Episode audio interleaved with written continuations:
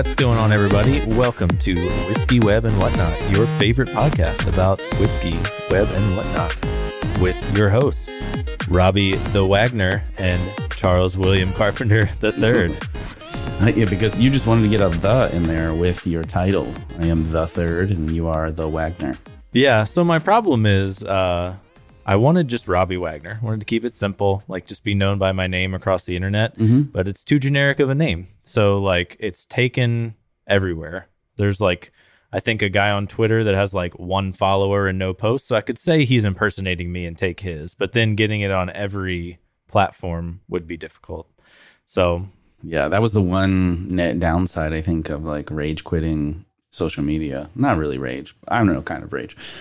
Was Some immediately rage. My Twitter handle got picked up. So then years later when I decided, oh, maybe I'll come back. Obviously it was gone. And obviously uh, no one's posted in like three years. Yeah. And like the Wagner was taken. I think like Wagner Dev or something, like a whole bunch of stuff was taken. A whole bunch of. Yeah. So whatever. That's what I am now. Robbie the Wagner. So yeah, I loved Braveheart. So yeah, I think that's fine. Anyway, what I was thinking is as you were introducing the show is I wonder if any true aficionados of, I mean, I guess there aren't any of Whatnot, right? But uh, the other two topics are truly like, this is my favorite whiskey podcast. And they're like, these guys don't know shit. And they stop listening. And then maybe that's what tech people think too. I don't know. It's hard to say. Yeah. It's one of those things that crosses my mind from time to time. Like we're getting more followers and listeners. So like someone is listening, mm-hmm. but it's like, I would love to hear from some people. Like, if you hear this, just like, do you hate that we do whiskey? Like, would you prefer that we make it different segments? Because like we could do like try the whiskey, cut that out as its own little like whiskey tasting ten minute mm. episode kind of thing and just publish it alongside like the other forty minutes or whatever. I don't know. I will rage quit this podcast if we stop doing that. So, well, no, we'll record, we'll record the like hour still, right? Mm-hmm. Like it'll be the same format. Then we just cut it up to where like, if you don't want to listen to the whiskey part, we'll jump into after the whiskey ah. for like the rest of it. I say anyone can like go forward if it's like, that's not for me, but I want to hear the Primogen talk about things. Yeah. I don't know. Plus, that's kind of like the niche is that it is more yeah. casual and we lubricate the conversation with that. So again, if you don't want to hear the review, sure, scrub ahead. Yeah. I think it's pretty easy. Yeah. I think it's fun though. Like, yeah. I would personally want, I mean, I guess I'm biased because I record the podcast, but like I would want to hear that because, you know, there could be funny reactions or whatever. And yeah, why not? I do think any suggestions, though, we're certainly into. So, like, if there's a whiskey that you want us to try or a thing we haven't talked about or a person we haven't spoken to yet, which obviously there are many, and we will one day become bereft of ideas. So certainly appreciate the feedback aspect of it. Yeah. But anyway. Yeah. I mean, if you're not using Twitter, I don't know how you would contact us at this point, but uh hopefully most of you still are. So you can hit us up at uh, WhiskeyWebFM on Twitter, or personally, I'm Robbie the Wagner, as I mentioned. And I think yours is what? Charles? W the third. W the third. Yeah. Mm-hmm. Yeah, with the number three R D. There's that. There's LinkedIn, which is basically, I think I'm just like Charles Carpenter on LinkedIn. Oh, true. Yeah. You can find us by real names on LinkedIn. Something like that, yeah. So I'm not hiding from the government, so I can get my real name out. Anyway, without further ado, for those many who are interested in the whiskey segment, here today we are having Michter's Kentucky Straight Rye. It's a ten-year expression, so it's one of their more popular ones. They do not disclose the mash bill, but I'm sure there's a bunch of rye in there. Michter's has been known, though, so it's an old whiskey label that was bought out by a family, and I don't know that they are distilling things themselves. They used to always source from N G P. That's where I assume this is from. Bottled in Louisville, but not necessarily distilled there. This one is ninety-two point eight proof in ten years. I think I mentioned that. Yeah, this is interesting. I was reading the little booklet about it. It's like, you know, this is from pre-Revolutionary War, whatever, in seventeen fifty-three, and like mm-hmm. it's been known as Shanks and Bombergers and like different names and whatever. It seems odd to me. So like if they're not making it and it's been known by a ton of different names, how can you even claim that it's like, is it just in the same location or something? So they're claiming that they're the same. No, I don't think so. I think, well, they just, they bought uh, essentially the trademark, mm. right? And so and then you're able to use that and say where maybe we got a, a hold of the original recipe. Who knows? Maybe they bought a trademark and the original recipe, and then they had someone start making it for them.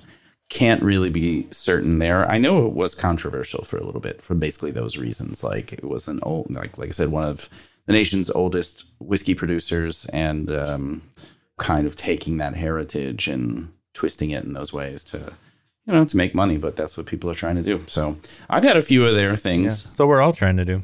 Yeah, exactly. Get that hustle on. Mm, I smell uh, some shoe cleaner, like a leather cleaner. Hmm. Because, you know, they always kind of smell kind of leathery on purpose, I guess. Yeah, I was getting a little leathery to it. Yeah, so what comes first, the smell of the leather, or is it the chemicals put into the leather, you know? Hmm. I mean, a cow doesn't smell like that, right? But then, like, the tanning process. Or have you gone and smelled a cow? I have. I've been around cows.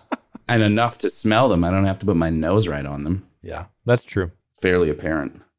Yeah, I'm having a hard time, like, getting a little peppery, like peppercorn. And a little leather. I smell a little bit of like not fully ripe blueberries. Mm. And yes, lots of peppercorn. I agree with that. Not very ripe blueberries. That's interesting. Have you ever had like wine grapes from the vine? Mm-mm. You ever been able to taste them? No. They're not sweet at all. They're not fruit meant to be consumed in that form for sure. And um, yeah, they have a little like bitter and tartness. I mean, I don't know. I've only t- had it a couple of times. There's yeah. Most wineries really aren't letting you, vineyards, I guess, aren't letting you grab them straight from. Yeah. But they did that in Argentina. That was super cool. I don't know. I'm getting a hint of that, like this weird kind of bittery juice in the beginning. Mm. Still feel the peppercorns and the flavor, but it like, yeah. So you said unripened blueberries, which I don't think I've ever had, but I have tasted like, I can't recall what they were. They weren't like Cabernets or something. Anyway, but it was just wine grapes. Like a fruit you shouldn't eat. Mm-hmm. Like it's got some of that fruitiness, but it's like not in a good way. It's kind of like what you're saying. Yeah, exactly. Mm. Get a light like caramel or caramel flavor on the finish, actually. Very light though, not too sweet, but it has a slight sweetness to it. It's almost like... yeah. It's very dry, too. It's almost like when you have a dry wine and it ends up like drying the back of your tongue out a little. Oh, yeah. Some of that to it. Yeah. Yeah, I'm getting a little bit of, um, what is it? I want to say creme brulee, but not exactly. Something mm. something toasted, a toasted dessert, but it's not like, not creamy or sweet enough to be like creme brulee. So it's just kind of toasted sugar, I guess. Mm. See, and that to me, well, you know, caramel is essentially like... toasted. I guess that's what it is. Yeah. Milk, right? Condensed milk kind of thing. But, you know, we each have our own feel for it. And I get a slight yeah. tinge of vanilla, too. So, like peppercorn, vanilla, and a weird bitter initial. Yeah. So, there you go. So, based on that, ten-year hard-to-get rye, it's got unique flavors for me. Mm-hmm. I actually find it tasty. I'm enjoying it. Yeah. Yeah, you want to go first? Sure, I'll go first. I can't remember the price point, but I know that their ten and twenty year expressions are kind of hard to get. So it's on the high side of things. I think it was like one hundred fifty, something like that. Yeah. Not cheap. So one hundred, one hundred fifty. Yeah. Not crazy considered some allocated bottles in a ten year, you know, but uh, given that, I think I give it a seven. I think I'm, a, I like it. I'm actually going to try it. I finally remembered to have some water here to add a few drops and see how it opens up as the episode continues. So, but in general, I would like say, yeah, I'd recommend this. Uh, I think it's tasty. It's a seven. Yeah, I don't know. That's influenced me a little maybe, but um, I agree that I like it. I think I'm going to say six because I think for the price point, it's not blowing me away. I think it's very good, but I think for that much, I would rather get like four bottles of Sagamore probably. Right, right. So yeah, I'm going to say six. Nothing wrong with it. Just a little pricey. Yeah. But seven, seven's the magic number. Seven minute abs. Yeah. Not six, man. Anyway. Cool. Well, oh. I, uh, and take that with uh, what you will, with a grain of salt. Yeah. So uh, I don't know how the past week has been going for you. For folks that are listening, these are published two weeks later. So if you want to do the math on what last week was... figure it out. Anyway, a bunch of bad shit happened, like the uh, Ohio cloud of smoke and terribleness and uh from the train accident, yeah, the yeah. derailing. Yes. I got my Bronco and it broke down immediately. Like, I couldn't get P N P M to work to save my life. I was fighting it for weeks and weeks. It just felt like everything was going wrong for a while. Mm, I see. Yeah, so like I talked to some other people who felt similarly about last week because so I was like, oh yeah, I don't know if it's like a Mercury retrograde shit or what's going on, but like a bunch of bad shit's happening. Anyways, as part of that, fighting with P N P M, I have much knowledge to share mm. about my adventures into P N P M and the modern package management landscape. Yeah. Okay. Well, I'm interested to hear because obviously there's a few of those. Would you, like, the T L D R is, would you wear a P N P M t-shirt? I would. Okay. I mean, well, it depends what it looks like. Right. I'm okay with it being nerdy, but it has to be in a cool way. It can't be mm. stupid. So, yeah, I think P N P M, I'm a believer for a few reasons. I actually wrote a big document. So, like, mm. for work, I have to write, like, design documents as part of being, like, a, I don't know, fancy higher, like senior front end person or whatever, like lead, I guess. So I wrote this document about like why Yarn v one is not good and why like P N P M fixes a lot of that and alternatives. The only real alternative that kind of fixes those things is like Yarn v three. Uh, we'll get into that in a minute. But mm-hmm. so like the problems that you have if you're on plain N P M or Yarn v one are the biggest thing is like everything gets hoisted to a global node modules. Yeah. So like, say you have, what's something common? Lodash or something, right? Like probably thousands of things in your node modules have a dependency on something like Lodash or some kind of common utility library. And maybe ten of them use version three and twenty of them use version four. And what do you get in the end? Either you're shipping a whole bunch of duplicated stuff or it's like Frankensteining a package, which happens frequently, where it's like, oh yeah, like these couple things changed, like let's just change that and still ship like three, but like change some stuff, and you get some weird compatibility issues.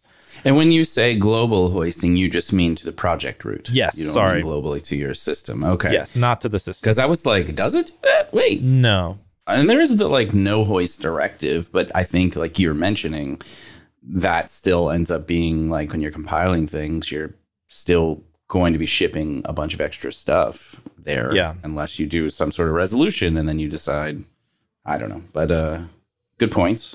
Yeah, so that and the other big, I guess, selling point of P N P M is, yes, to say what you were kind of alluding to there, I think there is a global machine-wide cache of your node modules with P N P M. So, you know, if you install Lodash version four in any package, you're never installing that again because it's on your global right. cache. So that speeds up development a whole lot. Like once you've installed once in pretty much any project, a lot of the common stuff is there. So you're never installing that stuff again. So that like speeds up your local development. It speeds up C I if you're caching everything well. It's just a good idea. So like you do that and also it like gets rid of the hoisting. And the other big thing that Yarn v one did wrong was peer dependencies. So N P M and Yarn install peer dependencies by default. So like, you know, you have a a package that says, oh, I don't actually want to specify my specific Lodash version. I just want to say your app needs to have Lodash three or higher. So cool, that makes sense. But uh, N P M would auto-install those, and then you would get that hoisting thing, and like you would end up with a bunch of weird versions. Whereas like, also you wouldn't have to have it installed. So like, if it installs it behind the scenes, right? But your app didn't actually have a dependency on it and it was just auto-installed, then it's like a fake peer dependency. It got installed for you versus you actually installing it as a dependency of your app. So it, it has strict peer dependencies where it says, if this is a peer dependency, you must install it. And if you're importing things like import underscore from Lodash, that has to be either a dependency or a peer dependency, or it won't let you import it because like, theoretically, if everything did package management correctly, a dev dependency wouldn't work. So like that would be gone from the build. So if you had no dependency or peer dependency on the thing, it wouldn't work. So like a lot of the problems we've had with like Ember and stuff, there'll be a thing that says import like component from Ember slash component, right? So there's a couple of problems there. One, there is no package called Ember slash component. So that's its own problem where there's a bunch of like turns out build weird shit. But once that is patched, which with like a lot of magic, you also like they didn't have dependencies on it. So it's like this add-on would import from component, assuming your app's going to have it in this global hoisted Yarn world. But when you're not in that world, if you haven't declared it as a peer dependency and you import from it in your package, it's not going to work. So like basically it's doing everything the correct way, saying like, you know, get your shit actually right. Don't rely on weird, broken, hoisted, global version mismatched weirdness. Like you actually define what you want everywhere. So there is a lot of stuff, like a lot of things you have to do where you just basically start the app, right? And then you get some kind of, sometimes you get build errors. Those are nice. You don't have to wait for the whole build to finish. It's just like you're missing this dependency or whatever.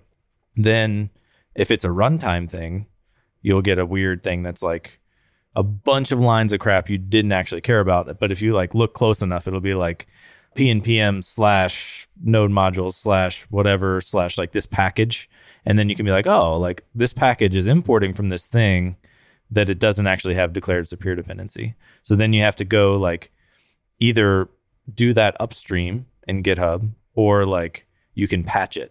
So there's a lot of like things in P N P M that make it good for compatibility with like getting to the new world. So you have these options to like say, you know, if you want to really kind of keep it exactly the same, you can say shamefully hoist. That's my favorite uh, mm. option. So then it's the same as Yarn v one. So it's like if you want to start using P N P M, but you don't want to do the, all this complex stuff, just do that. And that's like a stepping stone. Let's say you do that. What's like your immediate benefit anyway? Is it like based on the cache and how it gets things for your system? Yeah, I guess there's there's not really a ton of benefit. It's like it's still going to give you local stuff instead of linking it, I think. And it's like hoisting it all still, I believe. I'm not sure. Mm. Not totally sure. But like mm. there are like twenty-five options around that kind of stuff. Different hoisting patterns, different strict peer dependencies or not, how you want your workspace packages to link, all kinds of different stuff. So that's how it shines compared to Yarn v three. From my understanding, Yarn v three forces you into P N P, which I'm forgetting what that means now. It's not plug and play. Mm. But it's like... I was going to say, like... Uh... I think it's basically a thing where there's like... There's not a local node modules or something. Like, there's nothing telling it where the module is. It's like hooking directly to it somehow in like the global sense or whatever.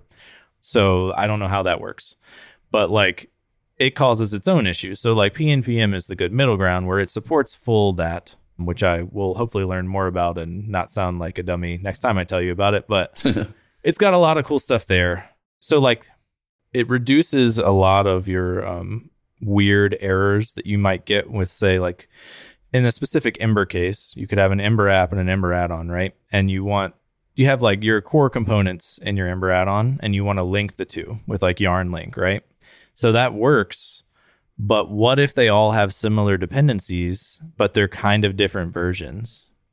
Which ones are winning, right? So you link it, like this was a problem we specifically had, which made me say like, fuck all this, let's go to P N P M right now, because it was resolving wrong versions, specifically like for an engine, because there's like this weird stuff in Ember where you can have things that are basically like a workspace with like an in repo engine, but it's not a real package. So it's like inheriting versions from somewhere. And when you Yarn link, it doesn't update those because it's not a real package. So like that didn't work. So like converting to P N P M using workspaces and making them real packages made the linking all work. Mm. So we can just do like P N P M link to this other add-on and it will work everywhere like it's supposed to. So like using P N P M fixes some of those weird stuff. Definitely makes your bundles smaller and overall just files smaller. I think it was like, I think it made our node modules folder like half the size or something like that. So like major improvement. And yeah, the uh, it has a lot of like mono repo support out of the box. So I don't have a ton of experience on that aspect, but it's like, from what I understand, unless you're doing really complex stuff, you don't need like Turbo Repo or you know, any of those tools. You just use P N P M out of the box, and it's kind of like a replacement for, I guess Lerna was one of the old ones people would use too, but Yeah, managing. So those are, yeah, uh, vastly different tool sets in a way. So you're saying the P N P M can replace not just like Yarn workspaces. So Yarn workspaces to the degree. You mentioned something about like Turbo Repo. So isn't Turbo Repo kind of got like a Webpack component to it, though? I thought that that was a relation there between yeah. like Webpack and that. It's maybe not a great example. Okay. But like like Lerna, I guess, is more canonical to yeah. that use case. Okay. So it's like, you know, if you have twenty-five packages and you want to run the same command in all of them with like one P N P M command or whatever, like you can do that kind of stuff. Like I never used Lerna, but I think that's what it kind of did, where it's like, I want to run these commands across a ton of things at once and like sync the versions up and do all that kind of stuff. Like, yes. Yeah. It's highly complex. It does kind of all of those things. That's why it's deprecated. Mm. Yeah. This is too hard. Let's move on. Yeah. That's fair. That's basically my journey. I don't know if I missed anything. I should have taken better notes on this, so I didn't bumble through all this, but this is what we like about it. Yeah. The linking aspect could be pretty interesting too, for like active development of packages within a monorepo, that kind of thing. Yeah, tends to get challenging, and testing that within the app itself and blah, blah, blah. So yeah, and you said engines. So is that the whole thing where Ember Engines used to be like basically separate routes or separate Ember apps? They get pulled together in a... Yeah, yeah. Okay. It was a bad idea. uh, like It's a micro front end. Well, no, okay. Let me revert my statement. The idea of having separate apps in a separate package and kind of piecing those together, good idea. Yeah. Ember Engines, bad idea. Okay. It doesn't do that well. And kind of the big selling point was like tree shaking. So before you had Embroider, it's like, all right, just put your dependencies that you want in like this route on your app in this engine, and it'll just lazy load everything and whatever. I like that idea, but now you don't need that, because like, if you're fully P N P M, fully Embroider, turn on all the flags, it will tree shake all of your routes and everything. So you're only using yeah. what you mean to be using at the time. So that aspect goes away. And I thought it was in a way an organizational separation of concerns. Like, let's say, you know, you can have a team working on a portion of the app that is all, I don't know, say you have like this massive management app, and part of it is like a P O S engine, and part of it is like inventory management, and another part does, I don't know, something else altogether. And you could actually like more physically separate those things, and teams could work independently yeah. within their app without having all this collision and, you know. So yes, but that also goes away with monorepos. So you would just make that a separate package. Yeah. And it could be a normal Ember add-on with no engine stuff. And then you can just import that as like the routes that you want and whatever. Yeah. I have to say that's probably like the thing I, that's the circumstance where I hate monorepos. And maybe there's better solutions to that. But, you know, having worked in some where you would have hundreds of people committing per day in sections of the app, which might have nothing to do with your stuff, but then you pool multiple times per day. And this like deeply nested, more generic dependency of yours, you know, that you need also has been changed, and the A P I of it's been changed. And now uh, you're like, yeah, there's some really strange stuff there. And every time you pull, you're pulling hundreds of commits. It's like super weird. Yeah, there are definitely downsides. I think the upside, and this was biting us a lot, is like, all right, so you have your core library that's a separate package, right? All right, so I made some changes. If you're lucky, the developer knew they were breaking changes and marked it a breaking Simver major version. Right. If they didn't, like some developers would change, you know, maybe some text, right? Probably not a breaking change. I just changed a label on something. All right, cool. That's a minor or whatever. Nope, because a bunch of tests check that. Mm. They're like, does this contain this text? And it doesn't. So then you consume the core library in your main app, and all of a sudden, all of your tests are broken. No one can merge to core because someone changed that text. So that's something you get around if you have a monorepo. You run the tests and everything all linked together. Right. And it's like going to catch that immediately. So that's another big benefit that we're looking forward to. Yeah. The integration testing I see would be highly improved. And I agree with that. And that's probably the win enough to make the other annoyances tolerable. Yeah. But they are annoying. We were using uh, Git submodules which is gross. Mm, wow. Yeah, that's bad. And they weren't even really used for anything. It was used to make linking work because, like I had mentioned, if you ran yarn link, it didn't work. Yep. So there was this hack where, like, if you use submodules but didn't yarn install in the submodules, it would basically only, whenever you did the global yarn install, it would only do like the prod dependencies and not install the dev dependencies from those or something, which mm. kind of made the dependency tree somehow work. Mm. But yeah, it's we've gotten rid of all of that now, and I am super happy. I wonder if you could, um, within this episode, reverse a binary tree for me. I don't think so. No? No. Since it's taken me two or three weeks just to like install P N P M and get it to work, I'm going to say no. Fair enough.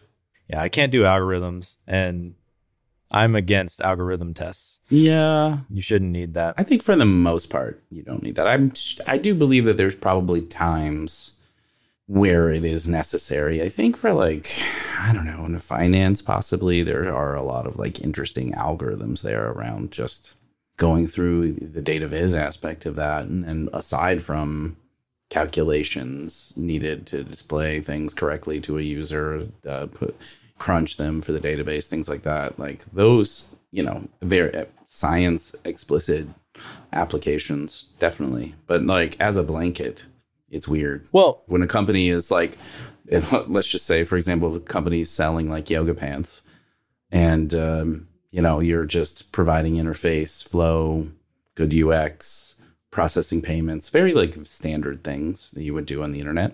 And then like the company's like, well, you know, Google's, they're pretty successful, so we should just do the things they do so that oh, we're going to whiteboard people. I think that's probably what, what it's come down to is like not really looking at context. Yeah.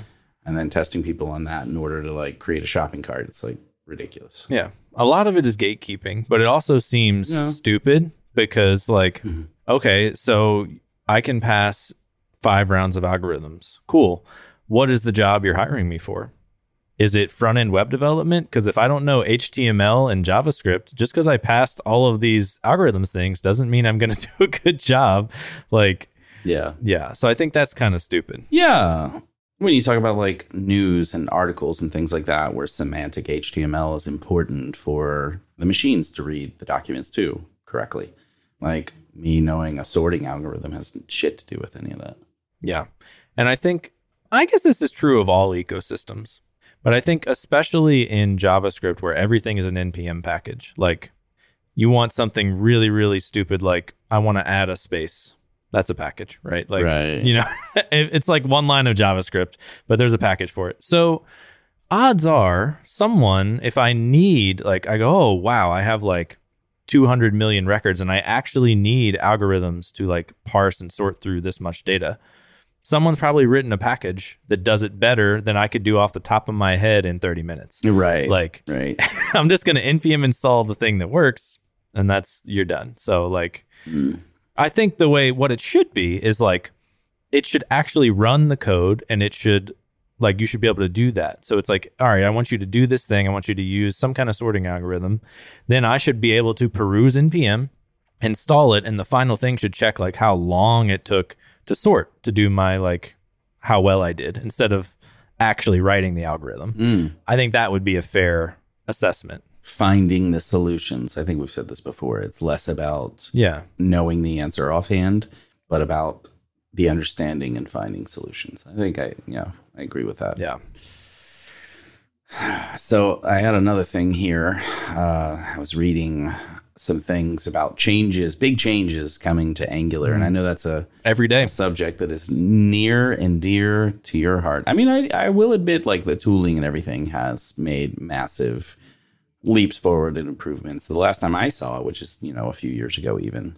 So saw this post, uh, Sarah Drasner, uh, mentioning that Signal's coming to Angular. And I was like, oh, that's kind of cool. Like, again, mm. that's the concept out of Solid J S. I know that there's discourse back and forth around that. They didn't use Starbeam? Yeah, right. Starbeam, which abstracting signals and allow you to apply it to libraries as a state management alternative, I would say, right? Because I feel like React is continuing to try and find its special purpose around state management, right? There's just been various, various alternatives in that.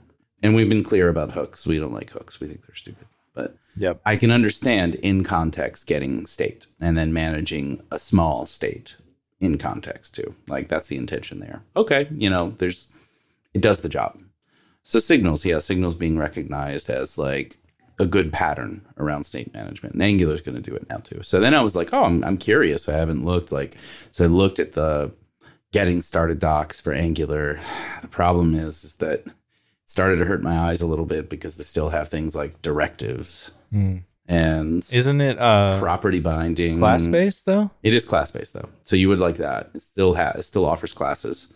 Well, what I mean is, so if how do they do signals then? It would have to be decorator based, right? Or is, do they still do like a random hook outside of the class or something? So the signals are coming, so they're not in the official getting started docs. She did do, and perhaps it was just on me to not go through her, just she created a little like one-off app to walk you through like their implementation. Mm-hmm. So, but I just figured it was worth noting on like a high level. Yeah. Like, oh, signals coming, signals being a pattern that people are embracing across frameworks and different um, ideologies, right, in terms of uh, setting up your app and, and all of that. So I found that interesting and, you know, decided to give Angular yeah. you know, fifteen minutes just to, like, work, you know, dig through their getting started. Yeah, Angular is actually, uh, they've done a lot with, like, incorporating the good parts of Ember. Like when Ember C L I came out, they made Angular C L I. They make like all your scaffolding very easy. They've been TypeScript first for a long time. They've been yep. on decorators since maybe even before Ember was. Like they're really into decorators. Yep. Obviously class-based. It feels like even more of a learning curve than classic Ember was though. Like there's just so much that you have to learn to use it. I agree with that. Yeah. And I wonder, like, people coming to it now at this version, I don't know what the, the learning curve is there, because I know that obviously Ember suffered from that kind of feedback to a degree of, like, it's just so hard to get started, yeah. right? And uh, I can create React app and have something in a couple hours. So, you know, there's that trade-off. And so I don't know necessarily in that sense, but I know that people who do get Ember and do like it, right? We know how they are. And I feel like it is very similar in Angular. Mm-hmm. Like there's an overlap in that way. People who've like been working with it or like even let's say five years ago, like jumped into it, like and got it and loved it. Like they really love it. They're passionate about it. So there's like yeah. a very solid, active community there. So you got to respect that. The thing that's lacking, and maybe it's just because I'm not in that community and I don't know how to find examples, is like how to publish an add-on, or I guess it's not an add-on, uh, package, whatever they call it. Library. I don't know. I guess they don't have a special term for it in Angular. But like, you know, I want to write a few components and ship them as a package to you. It's like, uh, so we have Angular Shepherd, and I always like struggle through getting that thing shipped because Angular will put a new major version out like every couple months. Yeah. And it's getting a little ridiculous, but they have no way of like Ember would, you know, they have Ember try. So it's like, check if it works with all the new versions, see what changed.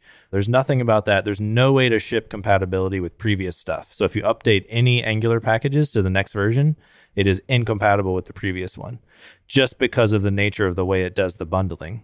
So like it bundles your project and then it expects that version.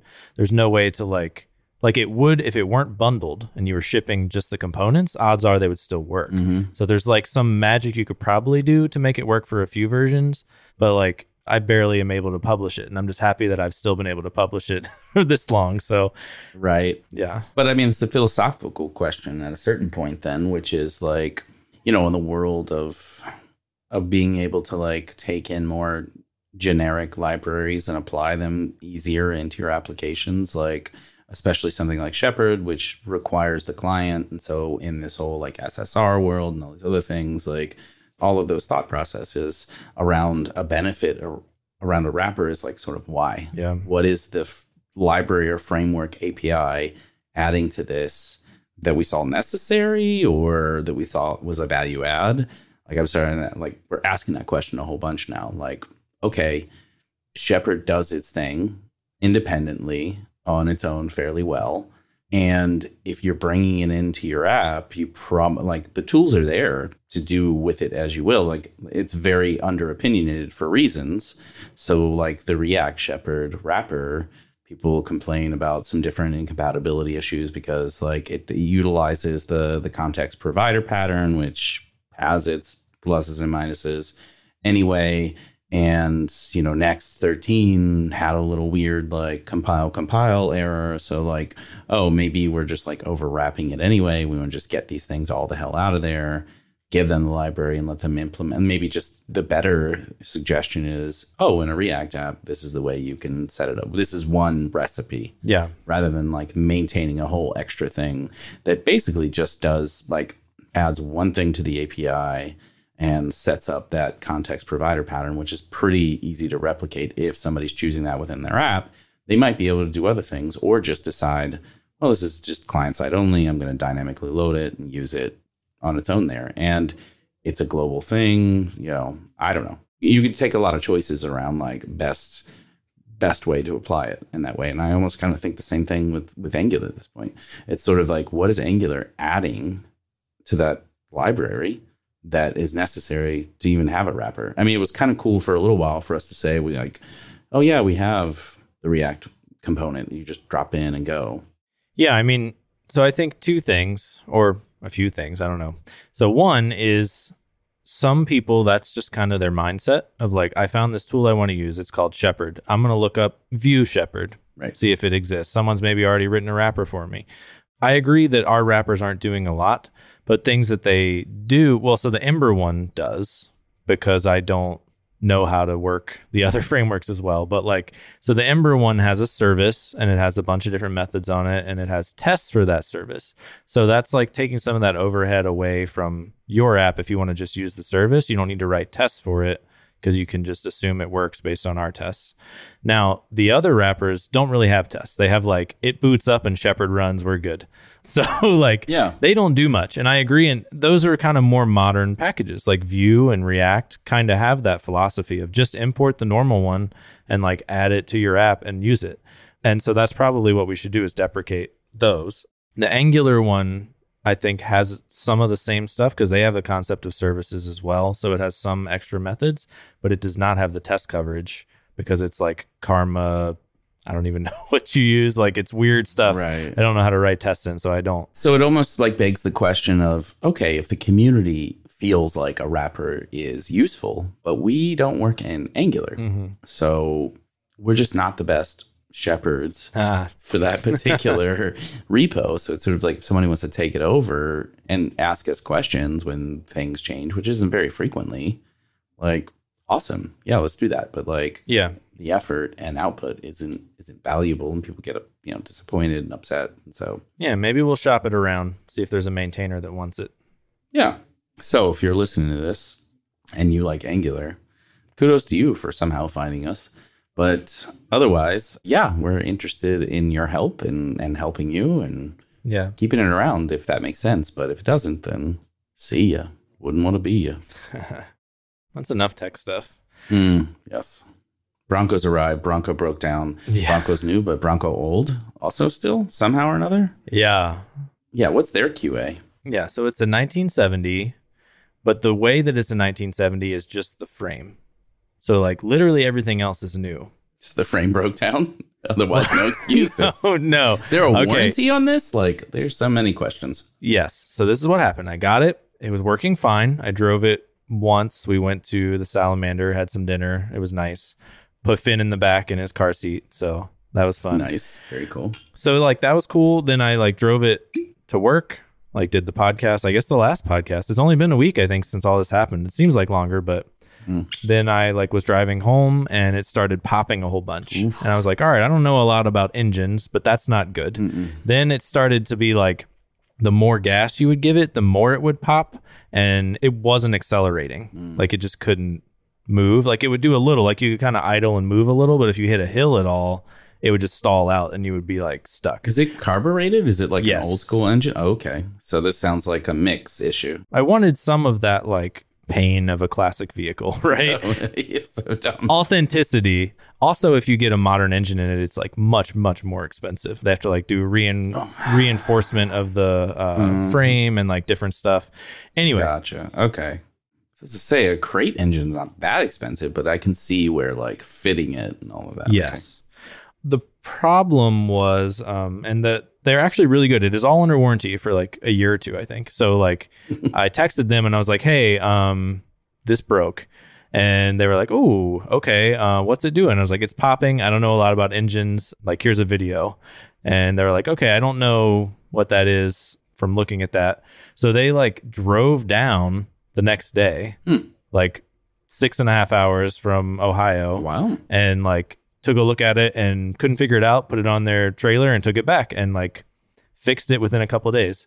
It was some bolt on the engine. They weren't real specific about which one broke, and they're like, this one is this bolt has never broken for us before, so it seems like a freak thing, like that they couldn't have known. Sure. And they also, like, when I got it, it had a hydro boost steering and brake thing where it's like, I guess, liquid hydraulic based stuff that like makes it brake really well. And hydro boost, yeah, they called it hydro boost. I don't know what, but that, like, the steering wheel was too good at steering to where, like, when you hit bumps, you would be like moving all over the place. Mm-hmm. So I was like, hey, I don't really like that. So they also like took all of that out, put in like, I guess, normal power steering and like just some uh, Brembo brakes. Brakes. Okay. So like they were really responsive and quick and like fixed all of that amazingly fast. And it's, it's back now. So like mm. I was happy with that whole experience, despite being upset that it broke after two drives. Right. Yeah.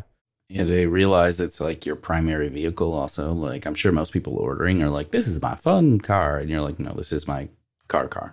Well, I mean, we don't need two cars. But yes, if Caitlin needs the car, that becomes my primary car. So, yeah, right. Which Haggerty realizes when you go to get uh, insurance.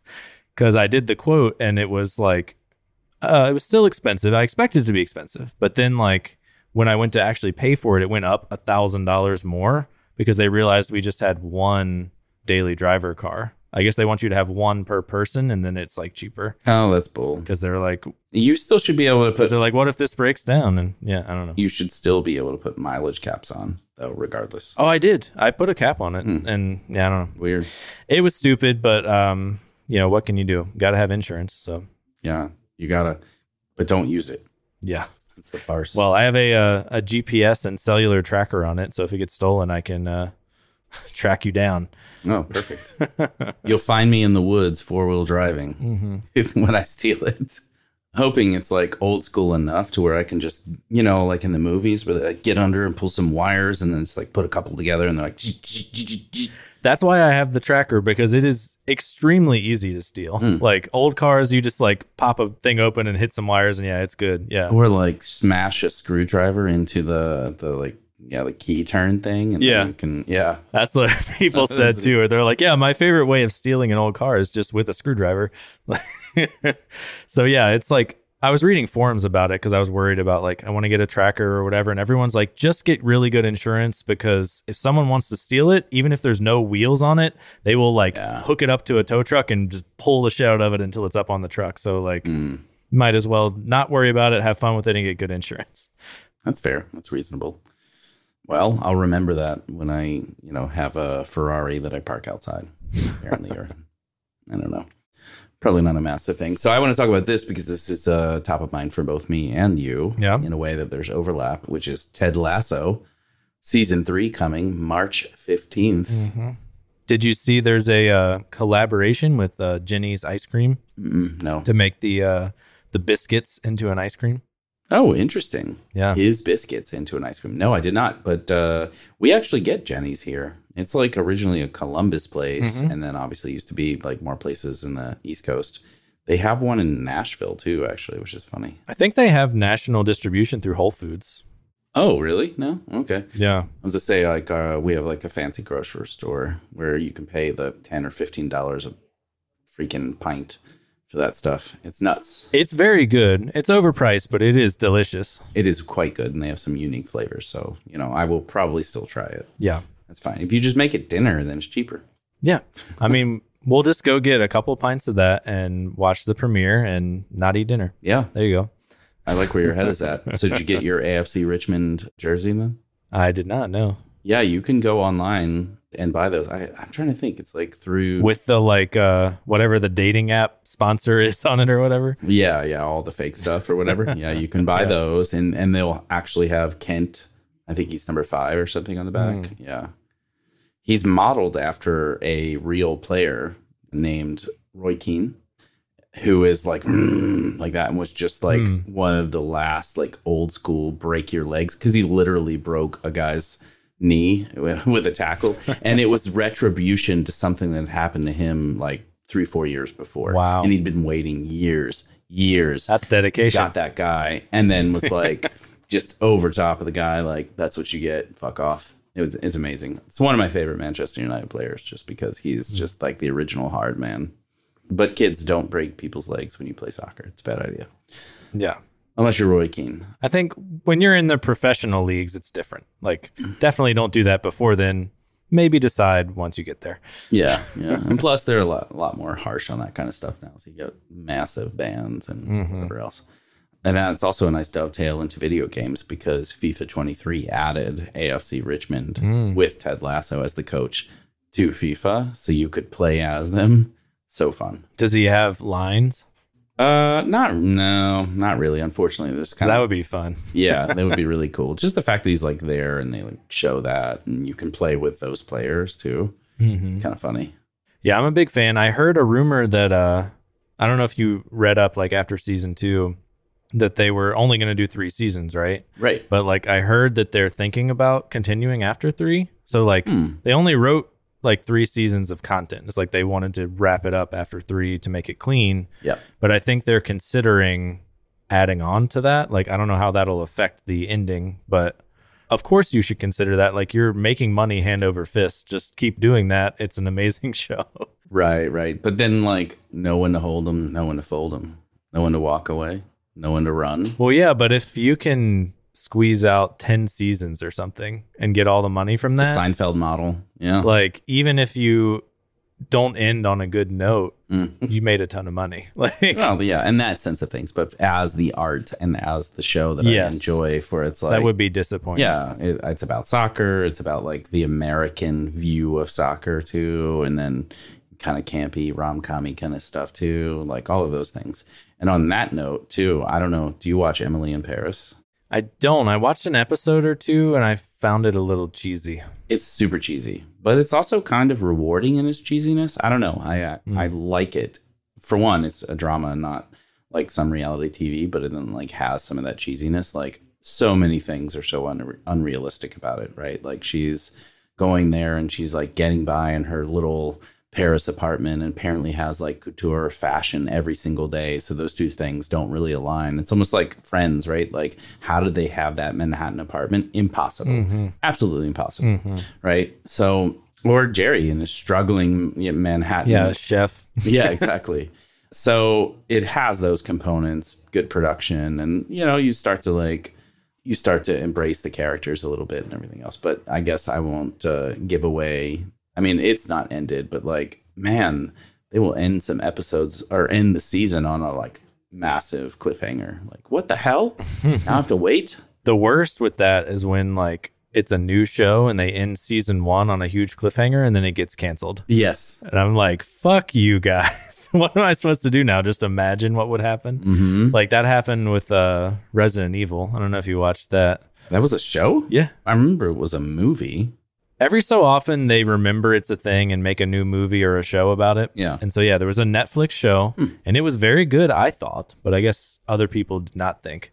So, uh, yeah, it was good, and I was like, oh, cool, like, nice cliffhanger ending. Let me, like, look up when season two comes out. It's like, never. Canceled. There was this H B O show, like, I don't know, like fifteen years ago called Carnival, and it was, like, set in the Great Depression, and it was about this carnival, like traveling carnival, but had all these like mysticism, like crazy good and evil bits to it. And uh, it was really well done. And I think they had a couple of seasons, and then you were like, what is going to happen? And they're like, nope, you'll never know, because mm-hmm. this cost a lot of money to make and nobody watched it except for you, apparently. Yeah. Yeah. Did you ever watch The Black Donnellys? I did not, no. I think it was maybe my favorite show. Mm. It was just about like a bunch of Irish people just like kill it. Like it's kind of Peaky Blinders vibes, but in like modern times, like oh, okay. killing a lot of people, stuffing them in barrels. It was on like N B C or some shit on like primetime. And they had Jeez. one where he like literally dismembers a guy and puts him in a barrel and gets blood all over himself and stuff on like primetime N B C. Wow. And it went off after that episode because like, I guess people got pissed off that that happened and like, you know, network T V, and someone else picked it up for like the rest of the time. So it had like another maybe ten episodes mm. and they put it out on like D V D. So I like was able to watch at least one season of it, but yeah, it, uh, it was really good. That's why I can't watch network T V. I think like yeah. network T V is so corny anymore. Anytime I like try to watch a normal network T V show, I'm just like, oh, the limits you have. This is just yeah. not good anymore. How did we watch this? Yeah, and all the sitcoms now are just super cheesy and shitty, and like, yeah, the acting is bad, the writing is bad. That's why I'd rather watch it on Netflix. Emily in Paris, like, yeah, Emily in Paris would be worse if it had to be on N B C. Oh yeah, because they wouldn't be on location. Like, oh, it's ridiculous. Yeah, I finished Witcher, and uh, also, did you notice that? Uh, what's the guy's name? The actor that's the Witcher guy. Henry Caviezel. Yeah. Superman. Yeah. Did you see that he's not going to be the Witcher after next season? I did not. Oh. So I watched The Witcher, like the original one, and I know there's like a newer series coming that came out recently. There's like a spinoff that's like before. And it's like a prequel or something. Yeah. Yeah. So I watched The Witcher and I was like, oh, that's awesome. And then they had the prequel thing or whatever recently. I watched one episode and I was like, this is a little weird. And I asked my brother, like, oh, what what did you think? And he's like, oh, it's terrible. Don't bother. Mm. Yeah, I, I'm unlikely to bother because without The Witcher, why do I want to watch this? Yeah. But yeah, so he's going to be stepping down. I think he also said he's stepping down from Superman. Like he's quitting all of his stuff. I don't know why. He's going back to uh, being a bartender at a bowling alley, I think, or something. Because you know that's where he was discovered. Oh, really? Yep. Hmm. Yeah. So what's his name? Uh Hemsworth, the younger Hemsworth, is going to be oh, the new Witcher. Uh, yeah, Liam or Chris? Not Chris, Liam. I think Liam. Chris is the old one. So Chris is Thor then, right? Yeah. Okay. So Liam. Liam. Yeah, so he's going to be the new one. Wait, one of them was with Miley Cyrus. That was Liam, yeah. Okay. And so he's going to become Superman. No, no, not Superman. The Witcher. Witcher. Oh, I don't know. I might still watch it. I'm still going to watch it because I think like... I think the writing is good, or maybe it's just because I like the game and it's like kind of true to how the game feels. Oh, but uh, see, I did the opposite thing. I watched the show and was like, okay, this is fun. Now let me play the game. Yeah. Since they had it on Switch, and it was a natural, like it was like I had a little bit of like I needed a, re- a Skyrim replacement mm-hmm. and Witcher felt like, no, it's got something. It's got similar. Well, uh, Starfield is coming out this year. Have you heard of that? Mm-mm. So it's the next Bethesda game, like the people that make Skyrim. Mm-hmm. They've been making it for like five years or more, and it's supposed to be like way bigger world than Skyrim. And Skyrim was already gigantic. Yeah, huge. So that's the next thing I'm going to play. Is it going to go right to Switch, or is it going to be a P C game? I think it'll probably come out on everything but Switch. Like Switch seems to be up five years, at least a month behind. Yeah. No, no, they're like they're getting better. Like it's. They've caught up and now they're getting stuff, but it's like not, it doesn't come direct to Switch on like launch day. Usually it's like a month or two later. No, no. It may be too big for a cartridge though. I don't know. Like if, if it's that big of a game, they have downloads too though. You can yeah. get digital games. So, so yeah, I'm excited for that. That and Diablo four and the new Zelda are all coming out this year. So the new Zelda is basically all I have time for in my life. FIFA now. Oh, I have time for none of these. I just aspirationally yeah. want to buy them all. Yeah, yeah. You can buy them. Yeah. And you're still in a mode where like maybe at two a.m. you couldn't get back to sleep. You could play for an hour or so. Yeah, I played some Xbox at four a.m. the other night because Finn got up then and like he's going to be up for at least an hour trying to go back to sleep. And then by that time, it's almost time to wake up. So I'll just get up and have some fun before the workday. Yeah. So makes sense. That's why the Switch is appealing, because I can like squeeze it in. You can like pause something and then come back to it, you know, an hour or two or something. Mm-hmm. Yeah. Yeah. That makes the Steam Deck potentially appealing because you can P C stream yeah. games and have your P C games also on that. So. Or you can play in your Tesla. we started uh got the beta. You can download all the Steam games in the Tesla. Feels like a bad idea. Well, while you're charging, you can play your game for like thirty minutes. If you play it, try to play it while driving. That would be a bad idea. But. yeah, yeah. I mean, or can your passenger do it while you're driving on a road trip? I, I don't know how that works. Well, it goes onto the screen in the rear too. There's probably a way to say like just play in the back, but then also the front screen, I think in the newer ones, or maybe there's a way to unlock it. You can like turn it so just the passenger can see it. Mm-hmm. So like, possibly people could play it while driving. We haven't actually played anything because we were waiting for games to download. Oh. So we don't know how it works, but we're going to try it soon. Steam Deck. I think Steam Deck is the win. Yeah. And you can up, I mean, it's a mini Linux computer, so you can upgrade the S S D and some other stuff there too. So I find it interesting from like a, a hacky tech perspective, but at, at the end of the day, I know I don't have time for yet another thing. Yeah. Speaking of time, we are at time here, so. Whoa. We're going to end. Thanks, everyone, for listening. If you liked it, please subscribe. Please leave us some ratings, reviews, whatever you can do to help spread the word. Tweet about us, tweet at us, message us, do whatever. Let's chat, and we'll catch you next time. Boom, boom, boom, boom. Thanks for listening to Whiskey Web and Whatnot. This podcast is brought to you by Shipshape and produced by Podcast Royale. If you like this episode, consider sharing it with a friend or two and leave us a rating, maybe a review, as long as it's good. You can subscribe to future episodes on Apple, Spotify, or wherever you get your podcasts. For more info about Shipshape and this show, check out our website at shipshape dot io.